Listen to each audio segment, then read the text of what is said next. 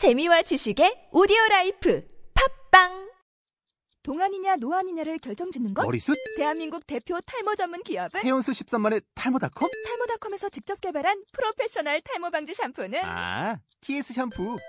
늘어진 두피 모공을 꽉! 단 한 올의 모발까지 꽉! 사용할수록 풍성해지는 나의 모발. 이제 탈모 고민 끝! TS 샴푸. 2015년 3월 10일 경향신문 사설 재벌 사회이사는 권력기관 출신 몫인가 국내 10대 그룹이 이달 주주총회에서 뽑는 사회 이사 119명 가운데 39.5% 47명이 장차관, 판검사, 국세청 등 권력기관 출신으로 드러났다고 재벌닷컴이 어제 밝혔다. 대신경제연구소가 어제 지난 4일까지 주총 소집을 권고한 126개 상장사의 사회이사 신규 선임 안건 86건을 분석한 결과도 장차관 출신만 11.6%에 이르는 등 3분의 1 이상이 권력기관 출신으로 나타났다. 재벌의 권력기관 사랑이 도를 넘고 있음을 보여주는 수치들이다. 기업이 권력기관 출신을 사회이사에 선임하는 의도가 로비나 바람막이로 활용하기 위한 것임은 삼척 동자라도 알 것이다. 이른바 관피하니 무슨 피하니 하는 신조어에서 보듯이 전 현직 간에 이뤄지는 정관 예우 관행이 통하는 나라이기 때문이다. 문제는 이런 지적과 비판이 끊이지 않는데도 재벌에는 마이동풍이라는 것이다. 재벌닷컴이 조사한 올해 권력기관 출신 사회이사 비중이 지난해 39.7%와 거의 같은 수준인 점을 보면 그렇다. 심지어 사회이사 9명 가운데 8명을 권력기관 출신으로 선임한 곳이 있을 정도니 가히 재벌사회 이사는 권력기관 몫이라고 해도 좋을 듯하다. 사회 이사는 외환 위기를 겪으면서 도입한 제도다. 전문적 식견을 갖춘 기업 외부 인사를 경영에 참여시켜 조언을 받고 대주주의 전횡을 견제, 감시토록 한다는 게 원래 취지였다. 하지만 1998년 도입 이후 17년이 지났는데도 제도가 뿌리를 내리지 못하고 기업의 방패막이나 대주주의 거수기로 전락하는 등 역기능이 더 많이 지적되는 모습을 보여왔다.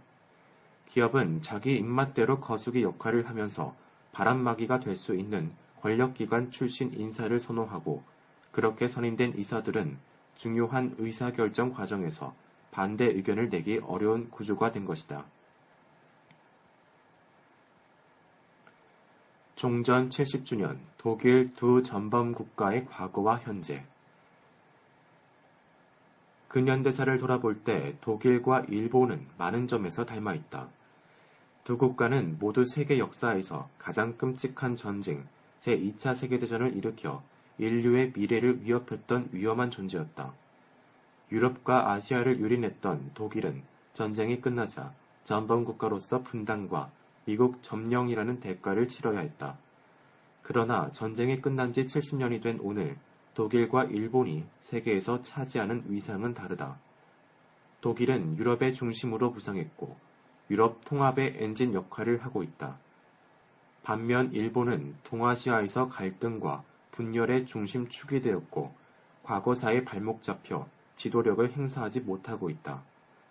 독일이 유럽을 이끌어가는데 유럽 국가들 사이에 이견이 없는 것과 달리 일본은 동아시아에서 자기 역할을 강화하려 할수록 주변 국가들로부터 의심과 반발을 불러일으키고 있다.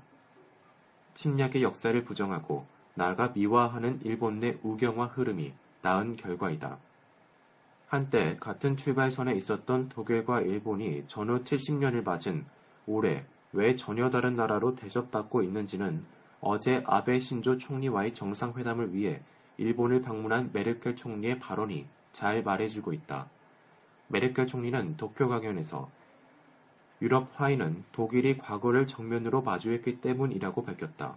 그는 지난해 방한했을 때도 유럽 통합이 가능했던 것은 독일이 과거사를 청산했기 때문이라고 말했다. 그러나 아베 총리는 회담 하루 전인 지난 8일 자민당 창당 60주년 기념 정당대회에서 이해할 수 없는 발언을 했다. 이웃 국가와의 관계 개선에 힘써 나가는 것과 함께 야스쿠니 참배를 계승하겠다고 한 것이다. 야스쿠니 참배 행위는 이웃 국가에 대한 도발이다. 그런데도 그런 입장을 표명하는 건 그가 사실은 관계 개선을 우선시하지 않는다는 의미다. 아베 총리는 독일에 편승해 두 나라가 함께 전후 세계 평화에 공헌했음을 부각시키고 싶었을 것이다. 그러나 적어도 아시아인의 시각에서 그런 시도는 성공하기 어려울 것이다.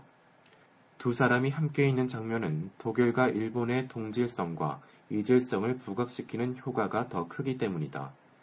나아가 세계인도 독일이 유럽, 나아가 세계를 이끌고 있는데 왜 일본은 주변 국가의 과거사 갈등에 발목 잡혀 지도력을 발휘하지 못하는가를 인식하는 계기가 될 수 있다. 역사를 대하는 태도의 차이가 국가의 위상을 어떻게 바꾸는지 아베 총리가 부디 배우기를 바란다. 대통령의 시안부 장관 논란 정리해야 새누리당 현역 의원인 유일호 국토교통부 장관, 유기준 해양수산부 장관 후보자는 어제 열린 국회 인사청문회에서 내년 총선 불출마 여부에 대해 명확한 답변을 회피했다.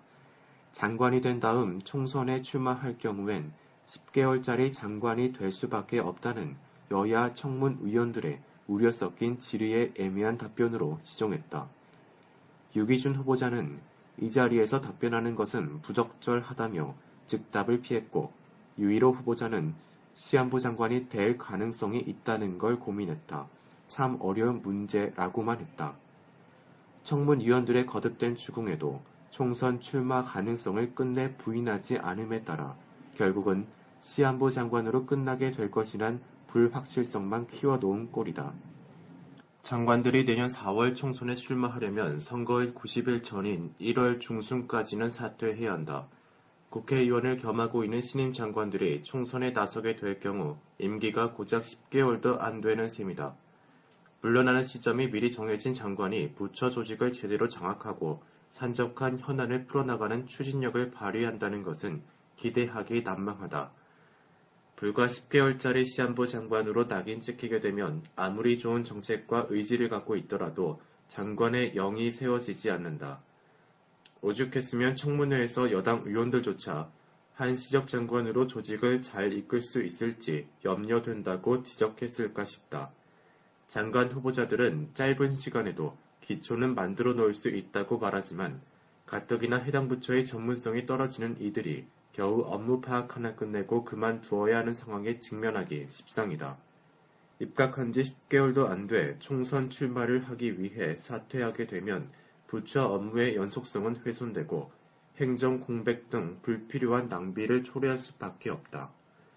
이렇게 시한부 장관 논란이 계속될 경우 폐해가 불보듯 뻔한 상황인데도 당사자인 장관 후보자들은 총선 불출마 여부에 대해 모호한 입장으로 일관의 안팎의 우려를 불식시키지 못했다. 이들은 장관 임명과 지명은 인사권자인 대통령이 결정하는 것이라고 넘겼다.